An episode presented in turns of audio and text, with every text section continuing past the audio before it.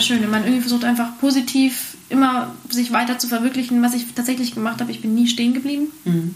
Ich habe immer versucht, irgendwie weiterzuarbeiten und das, was gerade kommt, das ist gerade richtig und da versucht, mehr Energie reinzubringen und das weiter voranzubringen und gar nicht so unbedingt ein, ein verstiert ein Ziel zu verfolgen, sondern einfach, einfach weiterlaufen. Einfach weiterlaufen und alles positiv zu nehmen, so wie es kommt und äh, daraus zu lernen und weiterzumachen. Und dann kommen auch alle guten Dinge eigentlich irgendwie auch wieder zurück. Welcome everybody zum Pro Horse Talk mit mir, Linda Leckebusch-Stark.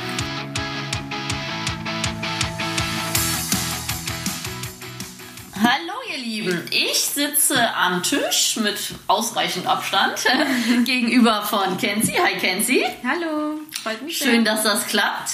Das äh, ist ja total super, weil du bist zurzeit äh, stationiert in Deutschland tatsächlich. Mhm, genau. Weil eigentlich ist ja, sind ja deine Wurzeln in Spanien immer noch, oder? Ja, also in Spanien aufgewachsen, von klein auf. Wurzeln auch wieder ein bisschen komplizierter. Ja.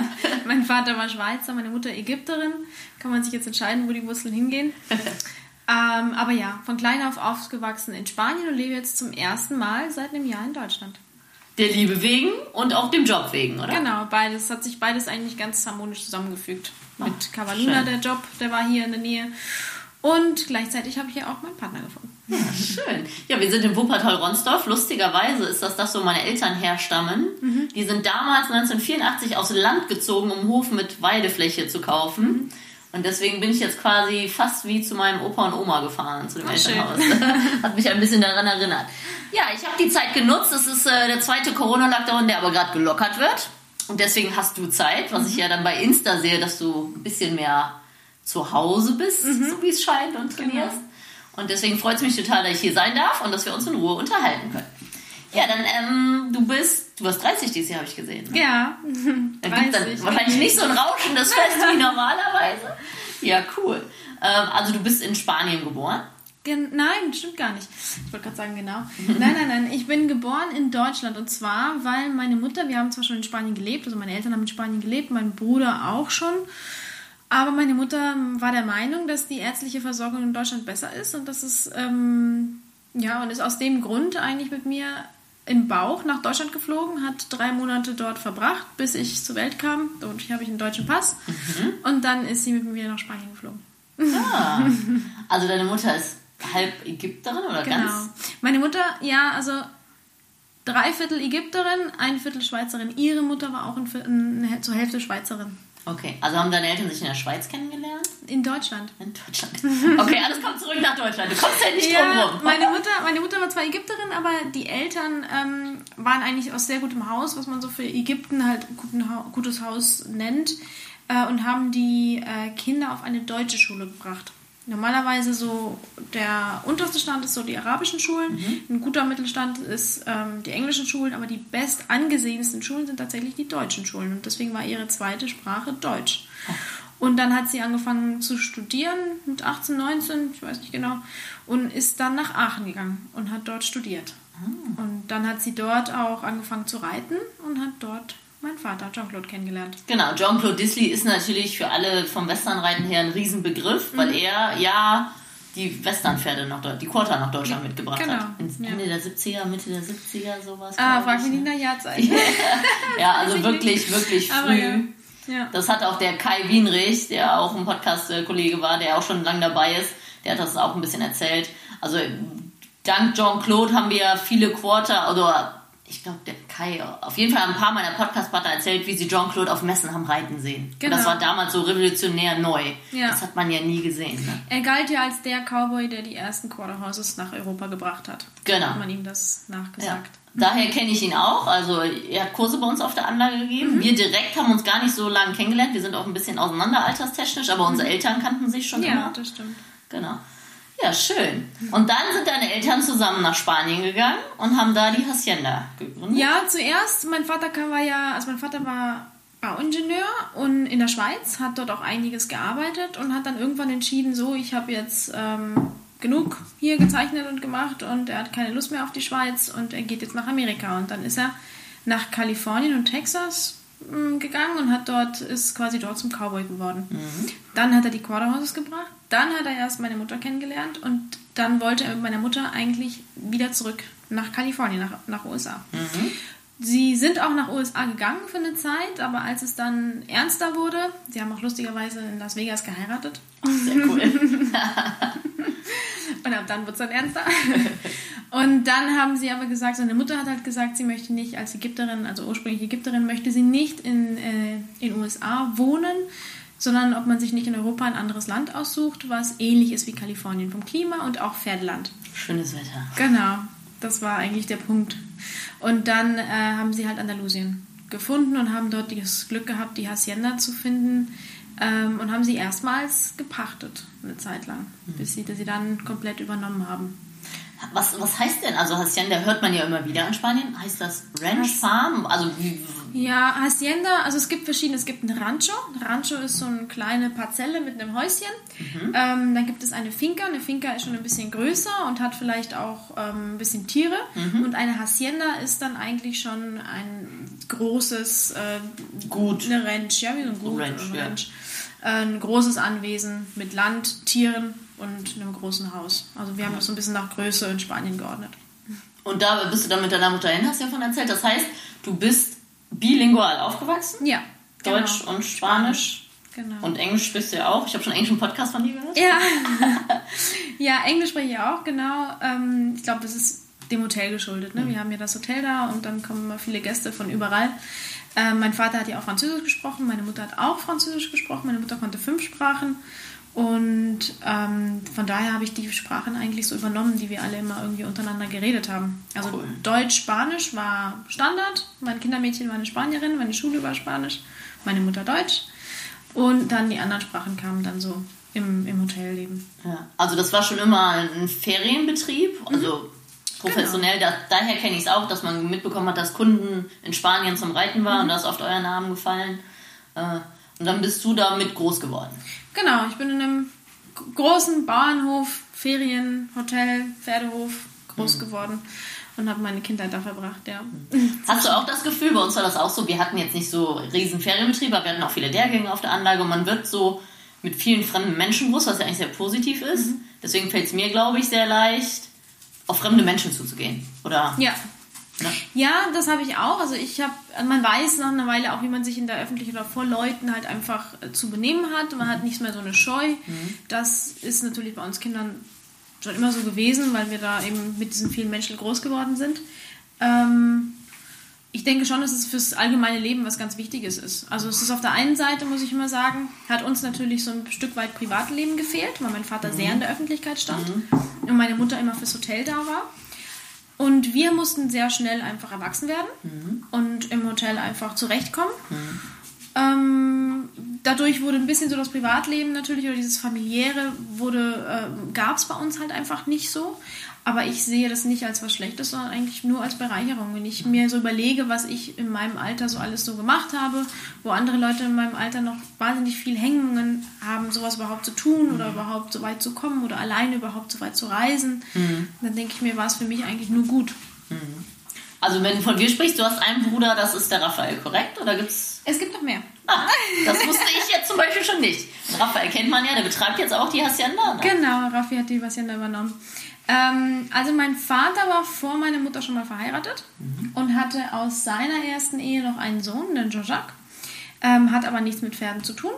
Und meine Mutter war, bevor sie meinen Vater kennengelernt hat, in Deutschland auch einmal verheiratet und hat noch einen Sohn, der heißt Moritz. Also habe ich zwei Halbbrüder, mhm. die haben beide nichts mit Pferden zu tun. Sind auch nicht auf der Hacienda groß geworden, oder? Nein, nein, okay. nein, Moritz mhm. hat eine Zeit lang da gearbeitet, mhm. aber ist auch nicht da groß geworden. Und ähm, ja, und erst als die beiden zusammenkamen, kamen dann Raphael und dann ich. Und wir sind so die Pferdeleute. Ja, schön, schön.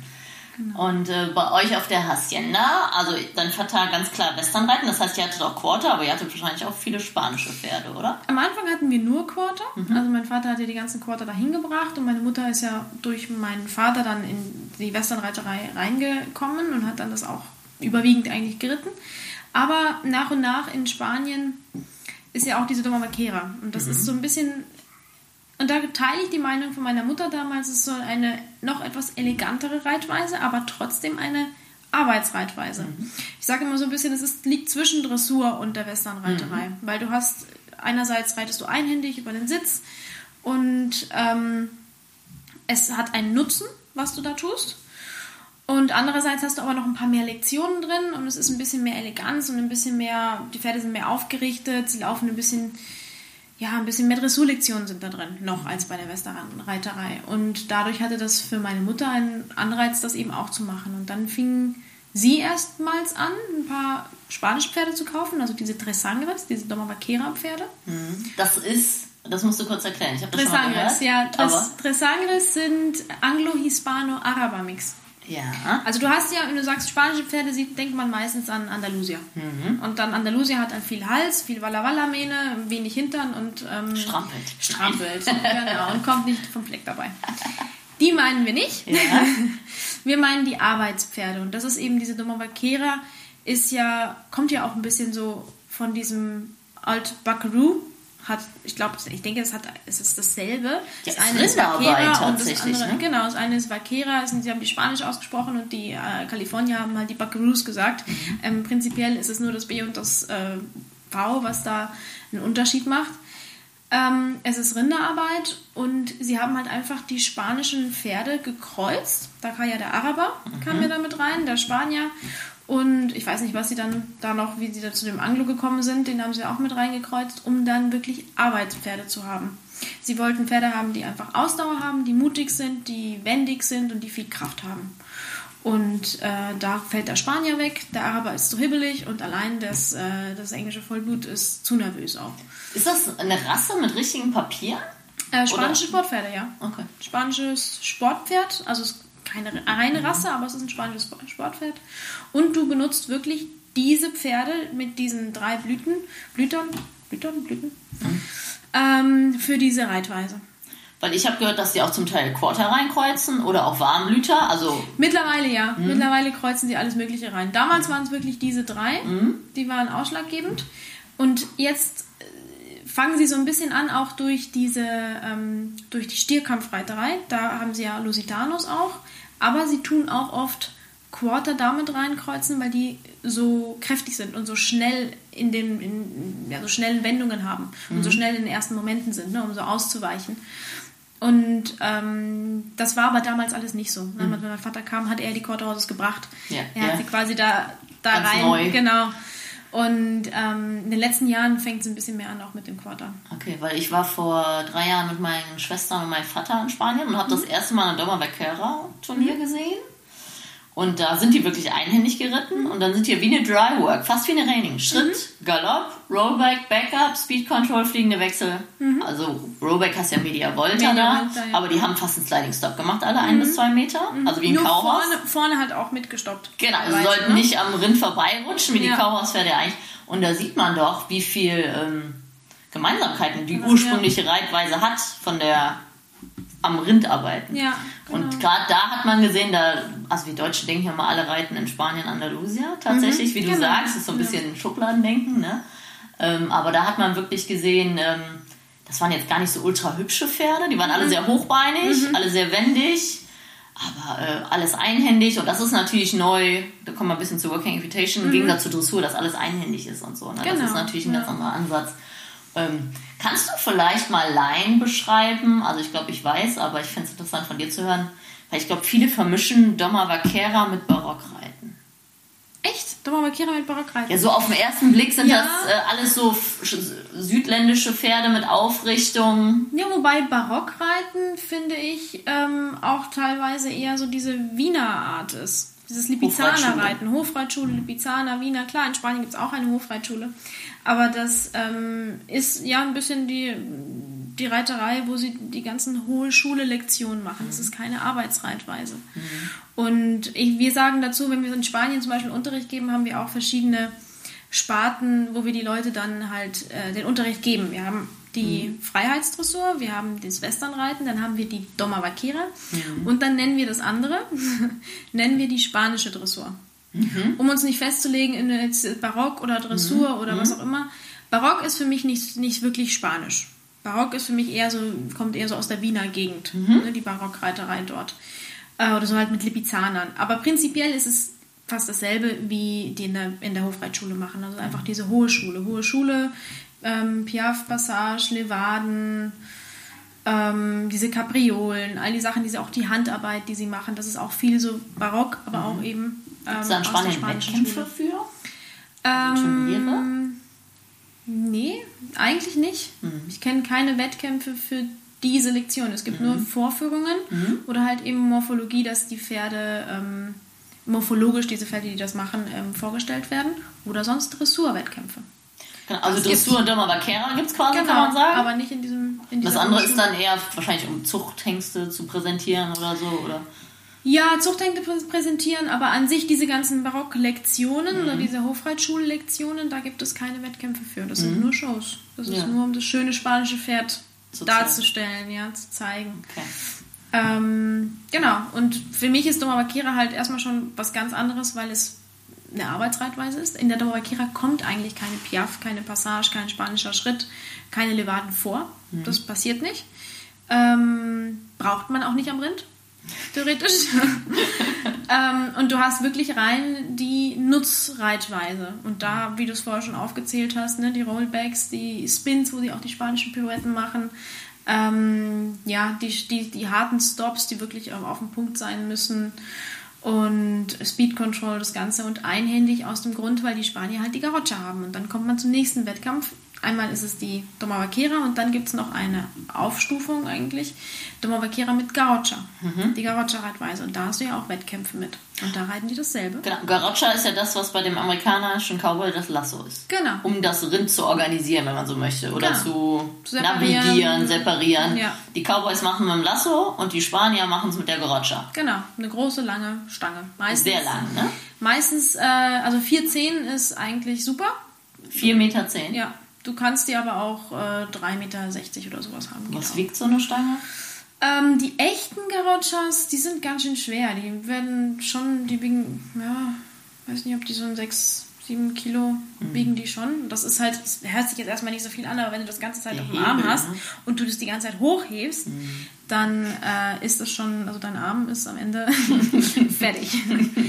ähm, ich reite auch Garrocha, aber ich ähm, habe eine leichte Stange. Ich habe eine Frauenstange. Solange kein Glitzer drauf ist, ist alles gut. Ne? Genau.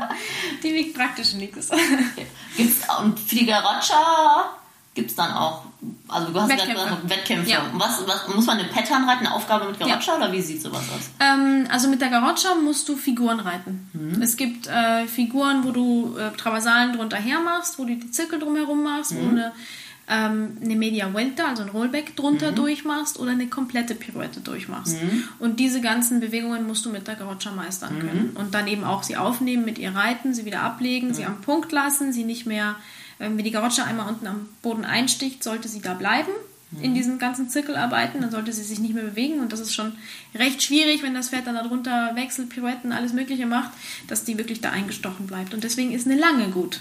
Ja. Das ist der Radius größer, genau. ein bisschen mehr Platz. Desto länger, desto besser. Mhm. Und alles im Galopp? So Schritt und Galopp, Trab gibt's nicht. Trab gibt's nicht. Mhm. Ja, das ist wie bei der Reining. Genau.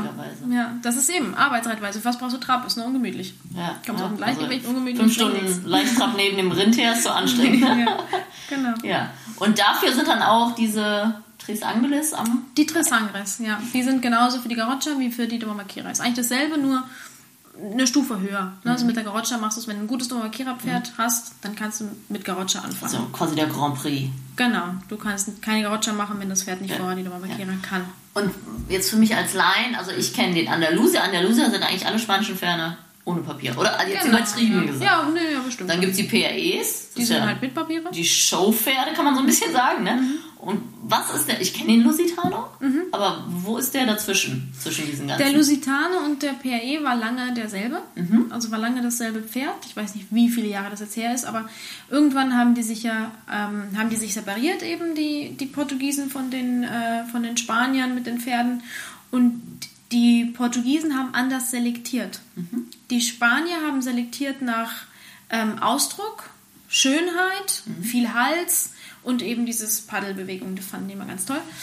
Und die, ähm, die Portugiesen haben ganz andere Prüfungen. Ihre Prüfungen gehen eher auf Rittigkeit, mhm. auf äh, Bewegung, also Gänge und ähm, Ich weiß jetzt nicht genau, ob, ob das auch bewertet wurde, aber sie gehen auch sehr auf, äh, auf den Charakter, dass mhm. die Pferde mutig sind, dass mhm. sie alles mitmachen, dass sie sich überall durchbewegen. Also es ist, die haben selektiert, die einen haben selektiert nach Rittigkeit und nach Bewegung, die anderen haben selektiert nach Schönheit. Also so ein bisschen Showlinie und Arbeitslinie, kann man genau. das so sagen? Genau, ja, kann man okay. so sagen. Ja. Prinzipiell war es irgendwann mal dasselbe, aber mhm. dadurch, dass die einen wirklich sehr auf Rittigkeit und auf die Bewegung gegangen sind, finde ich, sind die Lusitanos besser geeignete Pferde, um sie wirklich zu reiten. Mhm. Spanier sind sehr schön für Show mhm. und es sind sehr nette Pferde, mhm. also du kannst mit ihnen alles machen, auch die Freiheitsdressur, super. Aber wenn du wirklich so Dressur reiten willst und sie wirklich reiten möchtest, dann geht denen halt wahnsinnig schnell die Kraft aus. Vielleicht nicht hart genug, wenn man das so sagen möchte. Ja, die haben zu wenig Hinterhand und zu ja. viel Vorhand. Also mhm. meistens haben die einen schlechten Rücken. Meistens, ich sage mhm. sag das jetzt sehr böse, ja. das ist aber so mal generell so genommen, hast du einen Andalusier, der hat viel Hals, viel Schulter, ein bisschen zu langen Rücken und wenig, zu wenig Hinterhand wenig in, in der Relevanz. Mhm. Und ein Lusitano hat vielleicht dann nicht so krass viel Hals, mhm. Ähm, hat aber dafür meistens einen kürzeren Rücken und eine kräftigere Hinterhand und bessere Gänge. Mhm. Mehr Vorwärtsgang. Mhm. Ja. ja, interessant. Deswegen, also man kennt sie ja so alle, ne? Also, mhm. aber deswegen ist das mal interessant wirklich zu hören. Ich glaube, bei den, äh, ich meine, die Lusitanos, wenn man jetzt so in Schubladen denkt, die haben manchmal ein bisschen gröbere Köpfe, ne? Weil die das, nicht ja. ganz so edel ja, ja. gezüchtet wurden. Genau. Ne? Da, das muss ich aber auch sagen, das fanden die, die Portugiesen immer schön, die sind stolz drauf. Die lieben diese groben Ramsköpfe. Die mm. lieben das. Da ist ja wieder die Schönheit im Auge des Betrachters. Ne? Genau. Genau, das ist ja auch gut so. Ja, sehr schön. Dann bist du auf der Hacienda groß geworden, bist in Spanien zur Schule gegangen mhm. und, und hast dann da auch schon mehr Richtung Doma Vaquera geritten, oder?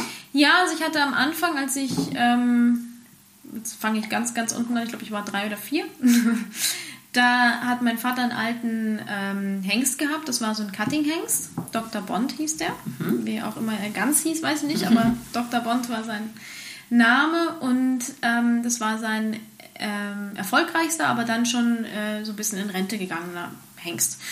Und den durfte ich immer reiten. Das war mein erstes Pferd, bis ich neun Jahre oder bis ich acht, acht neun Jahre alt war. Mhm. Und dann bin ich eigentlich immer im Western geritten. Ich bin immer den geritten und habe mit dem alles Mögliche gemacht. Perfekte Lehrmeister, konnte wahrscheinlich alles, genau. ne? Ja, war super. Bis, also von vier ab bis acht, neun habe ich den geritten. Und dann habe ich eben mit neun den James bekommen. Das war der, also ein schwarzer Tres Sangres. Mhm. Und den habe ich nicht bekommen, sondern den habe ich ähm, tatsächlich mit meiner Mutter ähm, auf der Straße gefunden. Also wir haben... Äh, wir sind rumgefahren mit einem Spanier. Meine Mutter wollte Schulpferde suchen für die Doma Vaquera-Reitweise. Mhm. Und es gab äh, in diesem Dörfchen einen alten, einen alten Mann, der hatte eine alte Stute, oder eine alte Stute, nee, die war gar nicht so alt, aber war die Mutter auf jeden Fall von James. Und sie war aber sehr gut ausgebildet. Und dann hat meine Mutter die Probe geritten und äh, fand die ganz gut für die Schule, war eine ganz liebe Stute. Und dann haben wir die, wollten wir die kaufen und ähm, an einer Laterne angebunden, etwas weiter unten vom Haus, war eben dieser schwarze Hengst, der war noch als Hengst da. Und ich natürlich als kleines Mädchen, neun Jahre alt, bin zu diesem Hengst gerannt. Er hatte nur so eine Schlinge um den Hals, der hatte keinen Halfter, das war einfach nur so ein Halsding. Und war an dieser Laterne angebunden, hat, glaube ich, einmal am Tag eine Wassermelone bekommen. Das war dann Essen und Trinken auf einmal. Gut. War total dünn, konnte gar nichts. Und ich habe dieses Pferd gesehen und wollte ihn unbedingt haben. Wie alt war er da? Da war er schon sechs. Da war er schon sechs Jahre alt, Hengst, konnte nichts, war einfach an der Straßenseite angebunden, dürr wie sonst was. Pottenhässlich, aber ich habe mich voll in ihn verliebt. Und habe meine Mutter dann die ganze Zeit zu diesem Hengst und ich schaue mir diesen Hengst an und schwarzer Hengst und schaue ihn dir an und hin und her und habe ihn dann irgendwie von um die Ecke dann immer Gras gebracht und sie war noch in Verhandlungen mit der weißen Stute.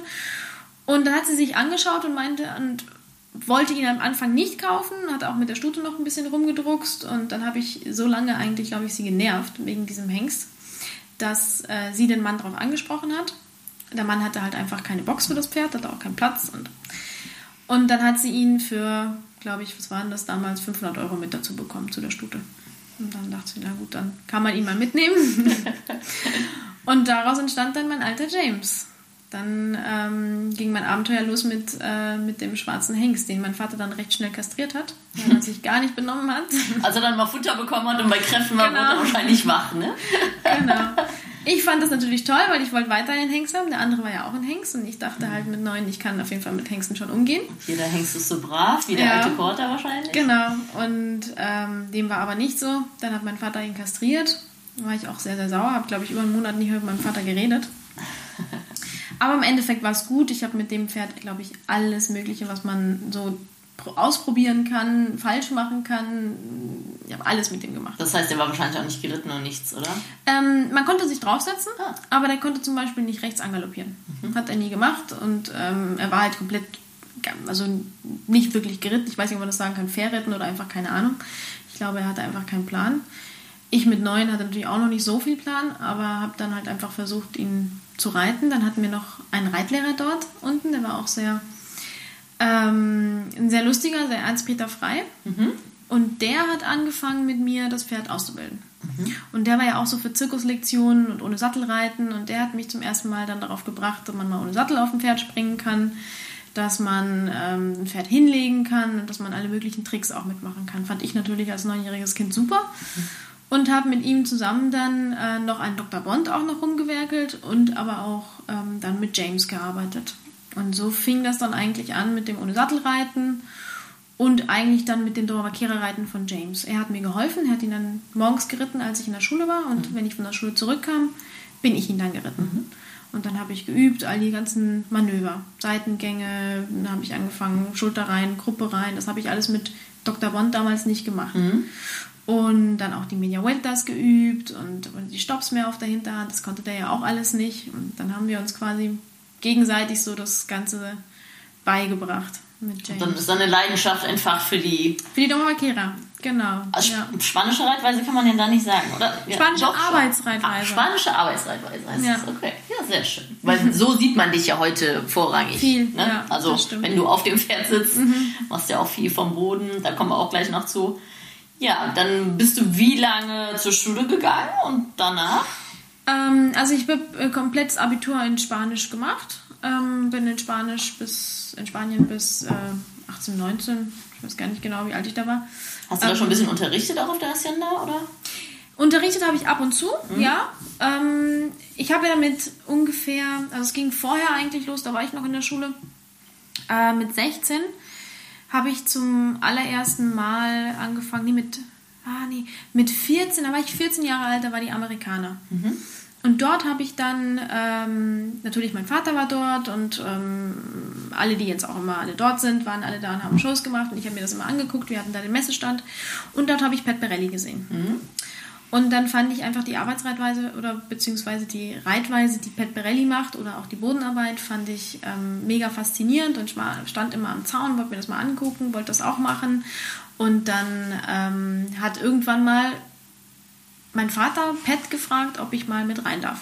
Mhm. Und dann hat Pat mich mal mit in eine, seine, seine Demo reingepackt, hat natürlich ein großes Ding draus gemacht. Kenzie Dysli ist jetzt hier zu Besuch. Und dann durfte ich da auf sein Pferd drauf und dann wollte er mich hochhe- mir hochhelfen, aber ich habe das ja schon gelernt gehabt, man aufspringt mhm. von dem Ernst Peter, also bin ich von selber hochgesprungen und durfte dann das Pferd ohne Sattel und ohne Zaumzeug reiten und das war, glaube ich, das habe ich einmal gemacht und als ich zurückkam von der Amerikaner, kam ich nach Hause und sagte, so James, jetzt musst du dran glauben.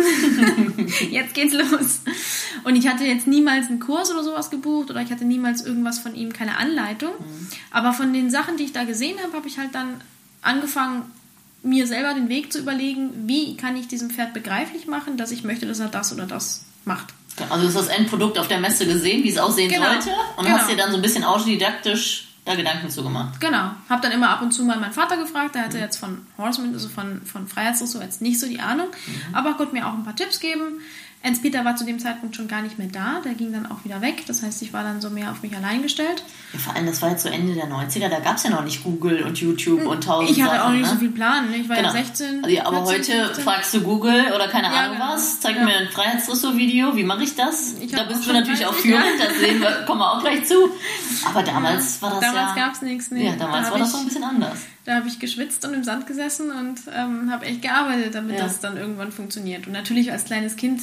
Wie gesagt, ich war vierzehn und dann habe ich dann zwei Jahre gearbeitet, hart, mit James. Und auch wirklich, wenn du so als kleines Kind Sachen unbedingt hin- haben möchtest oder hinkriegen möchtest, dann bist du auch sehr ehrgeizig, bist auch nicht immer fair und versuchst dann, ne, ziehst ein bisschen über die Stränge. Und da muss ich sagen, James war der perfekte Lehrmeister. Mhm. Der hat immer mitgemacht, bis zu dem Punkt, wo ich unfair wurde. Mhm. Und dann hat er sich umgedreht, egal ob am Seil war oder nicht, umgedreht, hat einmal nach mir gekickt, hat mich nie erwischt, einmal nach mir gekickt und ist weggerannt. Und, und hat er signalisiert, dass das jetzt zu viel war. Das war zu viel, Mädchen. Ciao. Und dann saß ich im Sand und dachte mir so, scheiße. Und dann musste ich ihn wieder einfangen. Oft war es ähm, in der Reitbahn, aber auch ganz oft, äh, wie man halt so ist, wenn mal eine Sache ein bisschen funktioniert, dann macht man gleich alles draußen. Das heißt, oft war es dann auch draußen, mhm. auf dem, oft mitten auf der Hacienda, und dann ist er halt irgendwo den Liebenhain hochgaloppiert. Dann konnte ich erstmal eine Stunde lang mit meinem Pferd hinterher rennen. Das war dir dann eine Lehre. Ja.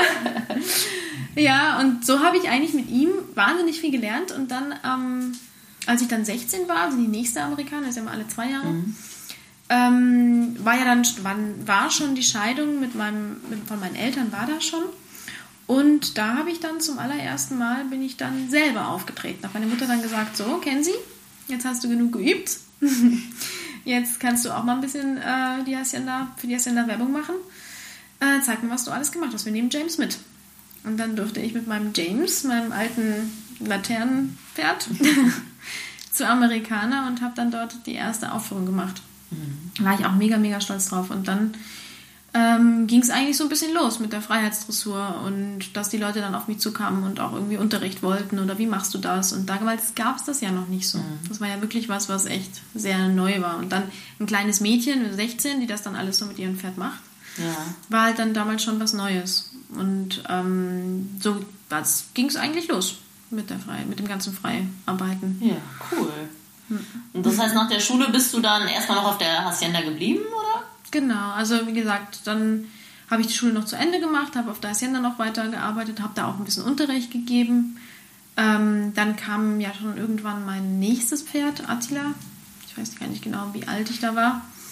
Mit dem hatte ich auch wahnsinnig viel... Ähm, Es war halt wirklich ein, eben Lusitano, mhm. Hengst, und der war von der Stierkampflinie, das heißt, es war ein sehr aggressives Pferd. Mhm. Und das war für mich natürlich Neuland. James war sehr gutmütig, mhm. und mit dem wollte ich dann auch alles machen mit dem Hengst, was ich mit James gemacht habe. Und da bin ich dann wieder an meine Grenzen gekommen, mhm. wie man dann mit Hengsten dann da umgehen muss. Ähm, Aber du warst ja sehr erfolgreich, war ja auch in vielen Filmen das Pferd, oder? Das Pferd, also, ja. Ja. ja, ja. Aber die ersten drei Jahre, sagen wir mal, die waren schon hart. Mhm. Die ersten ja, zwei, drei Jahre waren schon, waren, also ich habe noch nie, glaube ich, habe noch nie so viel, so viel ähm, emotionalen Hoch und Runter und, und Schmerz auch, weil er mich natürlich, der hat mich getreten, gebissen, alles Mögliche. Das und Pferd du hast nicht in Erwägung gezogen, ihn zu kastrieren? Nein. Nein. Weil? Nein.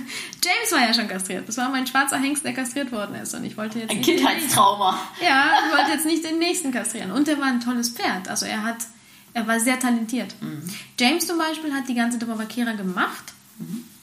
Am Ende, also er hat auch diese ganzen Lektionen gut gemacht, aber frei fast besser als wie mit Sattel und Zaum. Und so richtig dressurmäßig reiten, so korrekt richtig reiten konnte man ihn nicht wirklich. Mhm.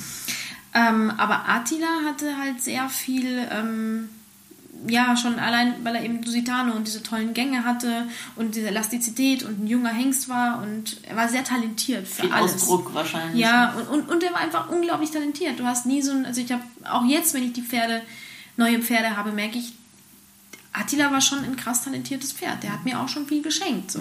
Weil wenn du ein Pferd ähm, zu irgendwie zu einer Pirouette bringst oder ähm, irgendwie dazu bringst, dass er sich setzen muss, da hast du Pferde, die ebenfalls extrem leicht, und manche Pferde, da musst du halt echt wahnsinnig viel machen, dass die irgendwie mal untersetzen, und, und der hat sich halt einfach auf die Hinterhand gesetzt, als ob es nichts gewesen wäre, und dafür all diese ganzen Sachen mit Media Welter, Pirouetten, dem Piaf, ähm, auch die ganzen Steigesachen, die er auch alle mitgemacht hat, und ähm, alles, was er gemacht hat, das hat, es ging so easy zum Beibringen, mhm. weil er so ein kurzes ähm, Pferd war mit tollen Gängen und sich immer schön auf die Hinterhand gesetzt hat, eine kräftige Hinterhand hatte.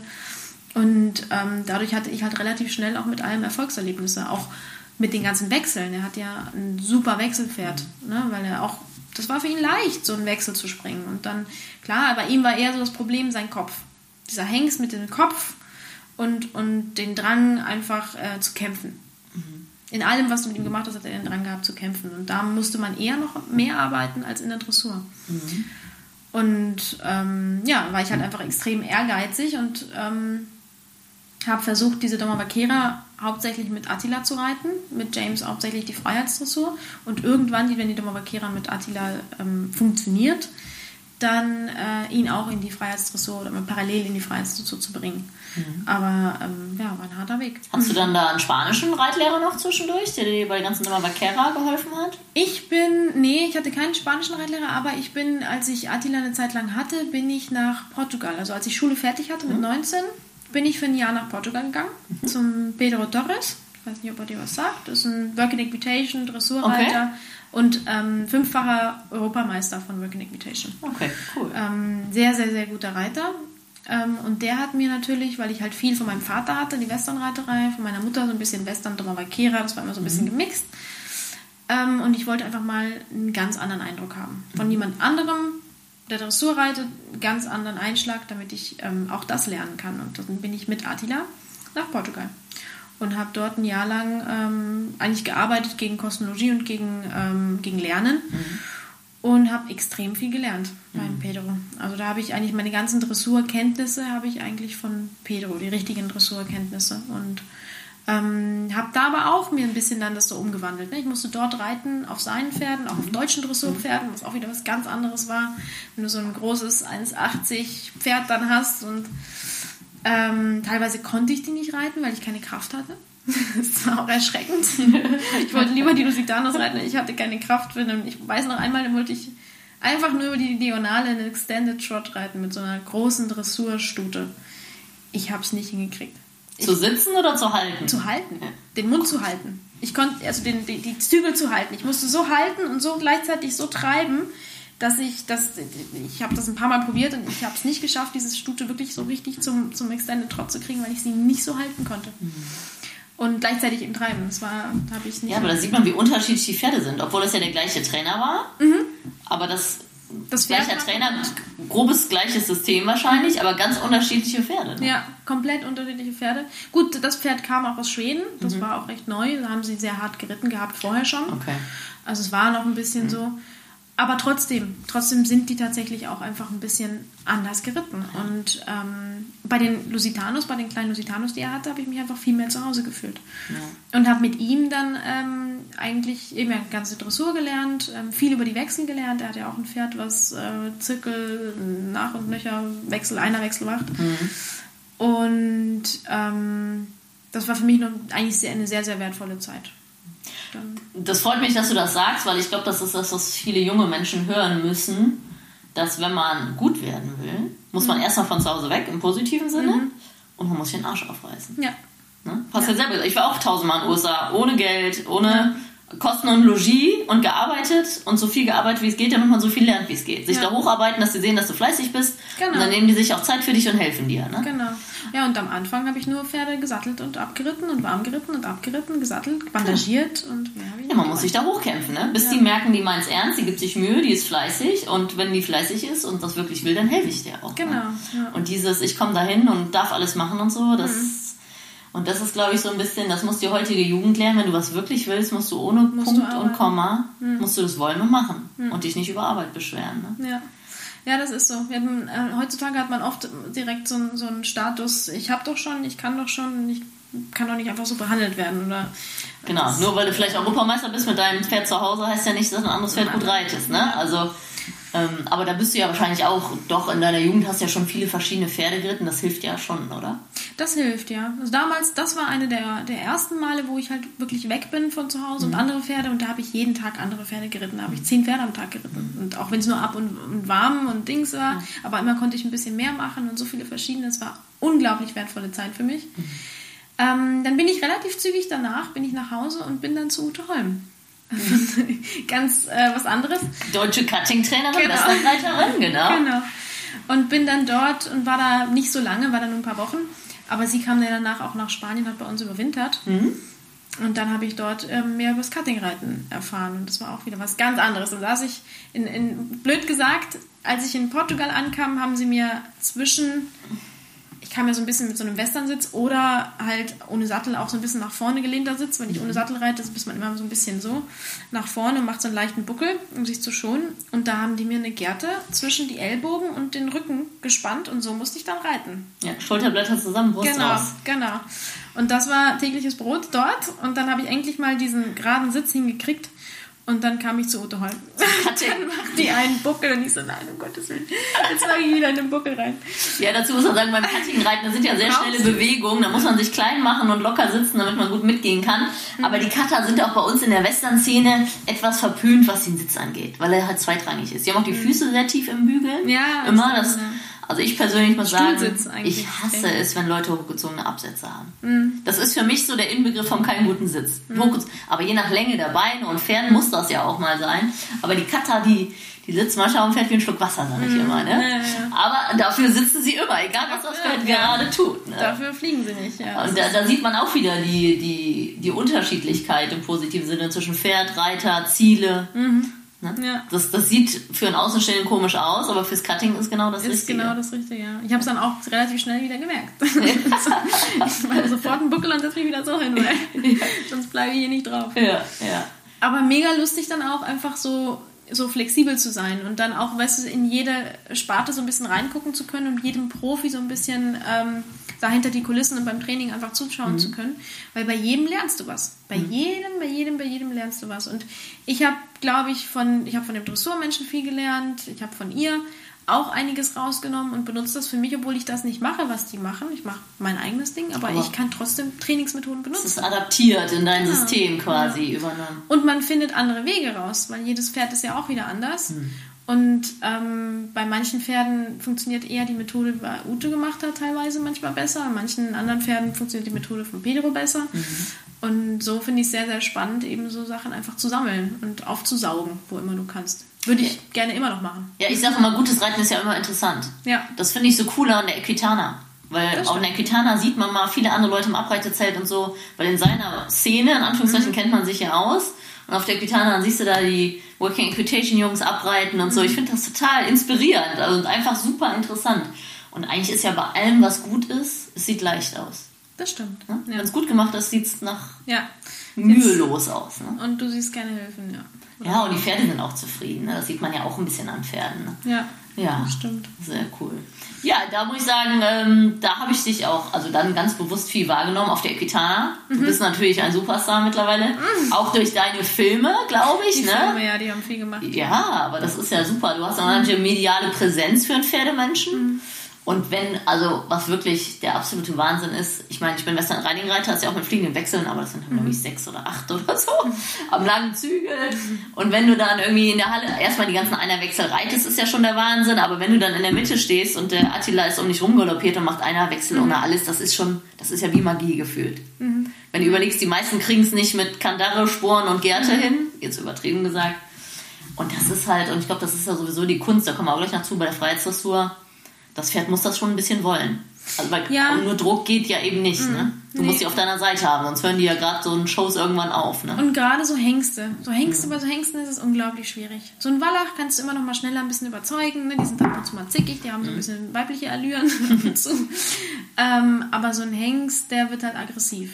Und äh, ja, oder er rennt halt einfach weg. Ähm, aber bei dem Hengst, wenn du mit denen arbeitest, musst du halt echt immer so auf eine, auf eine krasse Fairness arbeiten. Und auch Kompromisse eingehen. Ich sage immer einen guten Deal. Einen guten Hengst Deal, so genau. Muss man irgendwie Kompromisse. Ne? Ja. Ja. Das musste ich auch lernen. Das musste ich echt lange, lange lernen. Da habe ich auch, ähm, das war einer der Fälle, wo eben Attila mich aus dem Steigen angegriffen hat und in die Schulter gebissen und hochgehoben. Oh Gott. Und ich habe immer noch eine Narbe an der Schulter von diesem Biss. Und das war, ganz, war ziemlich klar meine Schuld, aber in dem Moment habe ich das nicht gesehen. Mhm. Ich hatte diesem Pferd eine, in der Freiheitsdressur bist du ja wirklich halt eben Angesicht zu Angesicht mhm. mit dem Tier. Und da ist jede Bewegung, jede, jede, jeden Ausdruck, alles, was du machst, zählt. Mhm. Und das war, war ich halt noch recht jung, Attila war noch recht neu und trotzdem hatte ich vom Boden ihm aber schon mal das Steigen beigebracht. Mhm. Und ähm, er konnte viel machen schon, er hat auch gut, gut gehört, aber ähm, Steigen war halt eine recht neu noch, das bringe ich ihm als letztes mhm. bei vom Boden. Und ähm, für ein Foto muss ich das irgendwie zwei, dreimal wiederholen und dann habe ich aber immer das Pferd angeguckt und dann meinte sie, komm jetzt noch einmal und lächle in die Kamera. Mhm. Und dann habe ich nochmal steigen lassen und habe rübergeguckt, also zur Seite mhm. geschaut, habe in die Kamera gelächelt und wie gerade so merke ich schon, wie das Pferd mit angelegten Ohren, er hat ja öfters mit angelegten Ohren gestiegen, ich habe ihn halt zu oft steigen lassen. Mhm. Und dann habe ich aber auch noch weggeguckt, habe ihm quasi die Möglichkeit gegeben, mich anzugreifen, mich anzugreifen, mhm. habe mich quasi devot dahingestellt, ne? War in dem Moment einfach nicht präsent. Ich gebe ihm eine Aufgabe, die auch noch provozierend ist, und gleichzeitig gucke ich ihn noch nicht mal an. Also ich bin noch nicht mal bei ihm. Mhm. Es war quasi für ihn die Chance, also man, ja, die Chance äh, mich in dem Moment zu attackieren. Mhm. Und ähm, in dem Moment begreifst du das nicht. Da habe ich dann erstmal, als ich nachts dann, habe ich nachts mich natürlich im Bett gewälzt und geheult und, und wusste nicht, warum hat er das jetzt gemacht. Und, und irgendwann habe ich drüber nachgedacht und, und ähm, dann kam mir eigentlich so, dass es eigentlich nur das, also das muss das gewesen sein. Er hat ein paar Mal, wollte er nicht, ich habe ihn immer wieder dazu gebracht, habe ihn aber dann einfach auch nicht respektvoll behandelt. Ich habe mich weggedreht. Mhm. Währenddessen ich ihm das gezeigt habe, gemacht habe oder ihn halt provoziert habe. Und dann hat er eben, kam er aus dem Steigen, hat mich in die Schulter gebissen, hat mich hochgehoben noch ein Stück und so zurückgezogen und dann fallen gelassen und ist dann irgendwie rumgerannt. Und meine Schulter, so, es war alles voller Blut und natürlich war das erstmal alles ein Riesendrama. Ich bin am nächsten Tag, bin ich nochmal runter, an demselben Tag nicht, da war ich, glaube ich, ziemlich lediert. Aber am nächsten Tag bin ich nochmal in denselben Platz und habe ihn da nochmal ein paar Mal steigen lassen alleine, mhm, und habe ihn normal gearbeitet und habe es dann nochmal wie so korrigiert, aber auch korrekt. Habe dann nicht versucht, irgendwie zornig zu werden oder so, sondern einfach ihm nochmal zu zeigen, dass wir das wiederholen und dass wir hier arbeiten und dass er mich hier nicht anzugreifen hat. Und mhm, dann habe ich ihn wieder hochgebracht. Und, aber das war mir eine große Lehre. Das mhm. war mir eine sehr, sehr große Lehre, halt auch selber ähm, selber drauf zu achten, was ist richtig in welchem Moment, wo kann es gefährlich sein, mit was spiele ich hier gerade und wo muss ich vielleicht vorher den, den, den Stopp finden. Das Steigen ist natürlich auch echt so eine Drohgebärde. Das ist ja eine der größten Drohgebärden, die es gibt, oder? Extrem. Das machen ja gerne Hengste und Stuten, weil auch machen das ja sehr selten, finde ich, oder? Selten, man hat so Spiel, ja, spielerisch, ja, genau, machen, so, genau, so neckisch. Aber so als Drohgebärde oder sich zu entziehen, das sieht man oft bei Hengsten und Stuten, finde ich. Ne? Genau. Aber ich meine, der Attila ist ja dann wirklich ein sehr spezielles Pferd und du hast ihn ja im Griff, aber für Laien, da sage ich halt oft, Leute, kastriert sie. Ja, und wenn du Fall. schon als Profi ihn schwer gehandelt bekommst, ne? Man, mit das dem ist ja das Hengstproblem. Mit dem heutigen Wissen würde ich dieses Pferd kastrieren. Mhm. Also würde ich wahrscheinlich nie wieder, aber ich war halt damals ein kleines Kind und ich wollte unbedingt meinen schwarzen Hengst haben. Es war einfach... Weil du sagst ja, der hatte so tolle Gänge und so. Habt ihr mit dem gezüchtet? Wir haben ein bisschen gezüchtet, ja. Genau, weil das ist für mich in Anführungszeichen der einzige Grund, warum es wirklich Hengst bleiben muss. Ne? Ja, ja. Aber wenn nicht, du sagst ja, der war talentiert, der wäre wahrscheinlich nicht viel untalentierter gewesen, wenn er Wallach gewesen wäre. Wahrscheinlich nicht. Er wäre wahrscheinlich ein bisschen fauler geworden. Ja, so ein bisschen ganz so fleißig, ne? Genau. Oder auch der Ausdruck, wie manche sagen, ne? Ja, das sieht man schon. Glaub, bei ihm, der ist, der ist immer okay gewesen. Ja. Gibt es den noch, den Attila? Ja, ja, ja, ja. Steht auf der Hacienda, oder? Steht in Spanien, ja. Ah, ja. Genau. Schön. Wie alt ist er jetzt? Jetzt ist er sechzehn mittlerweile. Mhm. Immer noch Hengst und immer noch wild. Immer noch Hengst und immer noch wild. Ja, ich habe ihn dann irgendwann zu Stuten, nicht mehr... Die verhauen dann einfach, wenn er sich nicht mehr... Ja, das stimmt, das stimmt. Aber, äh, nee, aber er benimmt sich jetzt ein bisschen besser und ähm, er kam, irgendwann kam er auch so ein bisschen an. Ne? Mhm. Aber am Anfang war er wirklich sehr durch den Wind. Ähm, und irgendwann habe ich mir dann auch... Ich habe mir jetzt auch vor ein paar Jahren wieder mal die Frage gestellt, kastriere ich ihn jetzt, kastriere ich ihn nicht? Aber dann, was willst du mit einem zehnjährigen, zwölfjährigen, den dann immer noch kastrieren? Nachher ist irgendein Risiko und da hatte ich dann echt, hatte ich zu viel Angst. Mhm. Ich hatte zu viel Angst, ihn da in Spanien irgendwo kastrieren zu lassen. Nachher ist, passiert da irgendwas und dann nur, weil ich mhm. jetzt dann irgendwann entschieden habe, jetzt reicht's. Ja. Ist natürlich eine harte Nummer, einen schwierigen Hengst als junges Mädchen, ne? Weil als junges ja. Mädchen ist man ja auch noch nicht so gesettelt wie heute wahrscheinlich, nee, ne? Nee, nee, da hast du schon echt die Challenge gesucht, ne? Ja, ja, ja, das war, ich habe es auch damals, es ist so, war so ein bisschen ein Ehrgeiz, den ich auch hatte, ist immer mit den Schwierigsten aufzunehmen. Mhm. Und das, das hat man, wenn man jung und äh, naiv ist. Jetzt habe ich das nicht mehr. Wenn die Pferde zu schwierig oder zu, ähm, wo ich weiß, okay, es kann gefährlich werden, dann überlege ich mir, ist es mir das wert? Mhm. Ist das Pferd das wert? Oder mache ich erstmal, ähm, und dann kann ich die Pferde auch einfach nur, was ich weiß, einen Monat lang kann ich die longieren. Reit die auch nicht. Longiere ich die, mache mit denen verboten, alles auf Safety. Und dann, da habe ich jetzt keine Probleme mehr mit. Mhm. Aber wenn du, wenn du kleiner bist und dich gerade so beweisen willst und irgendwie am Aufsteigen bist und jetzt willst du alles schaffen, dann bist du halt extrem ehrgeizig. Und ähm, ja gut, ich habe aber auch viel gelernt. Ne? Ich habe auch aus jeder Aktion, muss ich ganz ehrlich sagen, aus jeder Aktion habe ich versucht, immer wieder draus zu lernen. Mhm. Und ähm, Attila war da schon ein sehr, sehr großer Lehrmeister. Und was du vorher angesprochen hast mit den Shows, war natürlich auch eine, für mich auch nochmal so eine krasse Nummer. Eine Sache ist mit James. James kommt in die Shows rein, ist entspannt, ne, und macht dann seine Nummer dadurch, bewegt sich ein bisschen seitwärts, macht so ein bisschen spanischen Schritt, macht so ein bisschen äh, links, ein bisschen rechts, legt sich hin, ne, ist so süß. Und Attila kommt da rein und bebt. Und wenn du halt so ein, so ein Pferd, was da reinkommt und dann sich so aufrichtet, jeder, jeder Muskel ist, ist, ist angespannt und du hörst, wenn du auf dem Pferd drauf sitzt, hörst du sein Herz, weil der hat auch immer, er hat auch immer mit Shows, hat er immer schon, der hat sich nie beruhigt, der mhm. war immer nervös, aber trotzdem kannst du diesem Tier dieses Zaumzeug ausziehen mhm. und ohne Sattel und ohne alles in so einer Arena, wo jede Faser am Zittern ist von dem Pferd und trotzdem hört er auf dich. Mhm. Das war auch ein krasses Gefühl. Muss ich sagen, ich weiß noch, in der, war ich in der großen Arena, in der Equitana, unten und habe dem alles ausgezogen und bin ohne alles reingeritten, bin rein, habe so einen Stopp gemacht, der mhm. stoppt ja auch immer so geil. Und, ähm, und dann stand er da und war schon auf der Stelle so ein bisschen am Piafieren. Ruhig stehen war natürlich nicht mehr, das ging nicht mehr. Aber er hatte auch nichts an. Da guckt man auch immer drüber weg, wenn natürlich das Pferd nichts drauf hat. Ja, ne? Klar. Und, dann, und das war halt auch dieser Ausdruck und diese Spannung, die er hatte. Er hatte, er hatte nichts drauf, war nur dieses kleine Seilchen am Hals und war da auf der Stelle am Pier vier und hat so ein bisschen so eine Levade gemacht, Levade gemacht und dann bin ich losgaloppiert. Mhm. Und dann hat er alles gemacht, alles gemacht. Alle kleine Zirkel, große Zirkel, Pirouetten, alle Wechsel mhm. gemacht, äh, Stopp und Media Vueltas und alle komplette Aufgaben durchgemacht. Und dann bin ich wieder raus.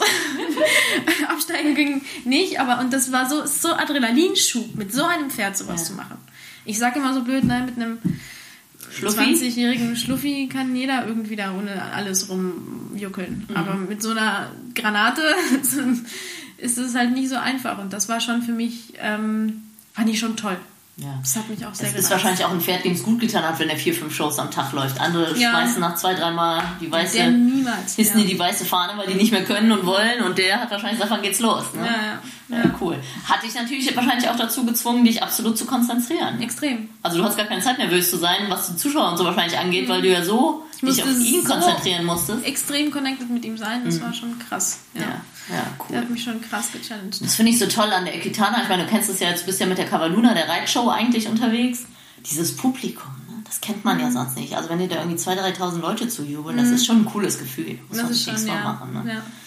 Sehr schön. Aber immer in der Freiheitsdressur. Also eine Sache ist, ohne Sattel und ohne Zaumzeug draufzusitzen. Eine ja. andere Sache ist, wenn du da stehst. Im Sand. Alleine.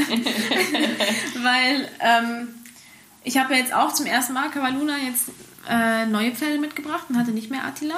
Ähm, hatte ihn dabei als Ersatzpferd, aber ich wollte ihn nicht mehr so äh, belasten. Und ähm, ja, es ist schon jedes Mal ein Challenge, wenn du eine Freiheitsdressur machst. Mit, ich sage immer, viele sagen, wenn du es mit vielen Pferden machst, oh Gott, das ist wahnsinnig schwierig und, ähm, und Wahnsinn und so, ich kann auch nicht mal eins kontrollieren und der kontrolliert irgendwie fünf oder sechs. Jedes Pferd, was du dazu bringst, gibt dem Pferd, was schon da ist, mehr Sicherheit. Mhm. Das heißt, habe ich vier, und ich habe einen, der safe auf mich hört und der, und der hat dann auch Sicherheit durch die anderen, bleibt eine Herde immer zusammen. Mhm. Habe ich einen, der aber irgendwie ein bisschen sich unsicher mit mir fühlt oder irgendwie gerade so keine Lust hat oder die, was auch immer, dann rennt der mir durch die Halle und ich krieg den nicht mehr. Mhm. Also einer ist teilweise manchmal sogar schwieriger, als wenn du eine kleine Gruppe hast, die sich nach einer Weile auch safe fühlt. Mhm. Ähm, weil du mit dem einen immer safe, äh, Kopf, also ja, Gesicht an Angesicht eigentlich kommunizierst. Und gerade bei so einer Show wie Cavalluna hatte ich ja den Fideo dabei. Der, ähm, der war, als ich angefangen habe mit der Cavalluna fünf. Lusitano, oder? Ist ja, das der dunkle mit dem mit, mit der, der Blässe? weißen Blässe, mhm. genau. Ist, äh, ist auch kein richtiger Lusitano, aber es ist, das ist so ein Stierkampf-Mix-Pferd. Mhm. Aber ein hübsches. Ein hübsches, ja, ein hübsches. Ähm, und da war es für mich halt auch nochmal wieder so ein Challenge zum Gucken, wie, wie stark ist die Connection. Mhm. Und ähm, er hat es am Anfang super gemacht für so ein junges Pferd, noch nie in Deutschland gewesen, noch nie in einer Halle gewesen, noch nie Lichter gesehen. Wie lange hast du ihn ausgebildet? Oder wie lange hast du denn schon gearbeitet davor? Drei Jahre. Mhm. Und ähm, aber dann nicht auch für sowas vorbereitet. Er mhm. war halt einfach in Spanien. Ja, ja. Er hat ja niemals was anderes so gesehen. Und der hat das so wahnsinnig gut gemeistert. Mhm. Ähm, aber dann ist natürlich einfach Cavalluna so lange am Stück, jedes Mal dieselbe Show. Mit so einem jungen Pferd, weißt du, der macht das mhm. zehnmal gut. Ja. Der macht das fünfzehn Mal gut ja. und irgendwann denkt er sich so, ey, hallo? Jetzt habe ich langsam keine Lust mehr. Ja. Ne? Was kann man denn noch so hier machen in der Arena? Ja, ja. Oder ist ein Scheißhaufen? Oder ist das? Oh, und ich so, oh nein, jetzt erfind dich nicht neu. Jetzt komm wieder runter. Und von daher ist ähm, Freiheitsdressur draufsitzen, das ist eine Sache, Freiheitsdressur vom Boden ist nochmal eine andere Sache. Und da wirklich immer, immer, immer, immer die richtige Connection zu haben und immer, dass das Pferd immer will, Das ist fast unmöglich. Es sind ja Lebewesen. Wir ja. haben auch mal einen schlechten Tag. Aber es ist ja schön zu hören, dass du sagst, wenn mehrere Pferde da sind, da sind wir ja wieder beim Herdentier. Mhm. Und auch wie hoch empathisch Pferde sind. Mhm. Ne? Obwohl du die nicht berührst, spüren die Schwingungen, ne? Oder das andere Pferd, dass das ruhig ist und auf dich fokussiert. Und das finde ich so beeindruckend, dass Pferde so große Tiere sind, aber sowas von sensibel mhm. ja, und äh, empathisch. Und das vergessen, glaube ich, viele. Das ist ja, das ist halt schon was Besonderes. Ja, sehr schön. Dann bist du mhm. bei der Ute Holm gewesen und dann bist mhm. du zurück. Und dann hast du dich selbstständig gemacht, kann man so sagen? Ähm, ja, also ich bin, ähm, mal kurz an die Reihenfolge denken, ich weiß gar nicht genau. Ich bin dann wieder zurück nach Spanien und hab dann, und dann ging es eigentlich los wieder mit irgendwelchen Messen und Shows, die waren ja immer mhm. zwischendrin. Und dann bin ich, ähm, glaube ich, das war danach, wo ich dann nach Hamburg bin. In Hamburg habe ich Attila und James dabei gehabt. Und dort haben sie mich nach der Show abgefangen und gefragt, ob ich eventuell Lust hätte, an einem Film mitzumachen. Mhm. Und ja, an so Messen bietet ja jeder alles Mögliche an. Das heißt, ich habe das überhaupt null ernst genommen. Ähm, habe die Karte aber halt angenommen, habe denen auch meine Nummer gegeben und dann habe ich am nächsten Tag nochmal einen Anruf bekommen von nochmal jemand anderem, wieder wegen diesem Film. Und ich so, ja, ja, können wir uns treffen. Und nach der Messe kam dann jemand nach Stuttgart, dort hatte ich meine Pferde stationiert.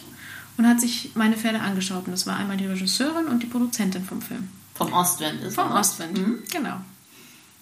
Und äh, da ging eigentlich dann das Ostwind-Geschichte los. Mhm.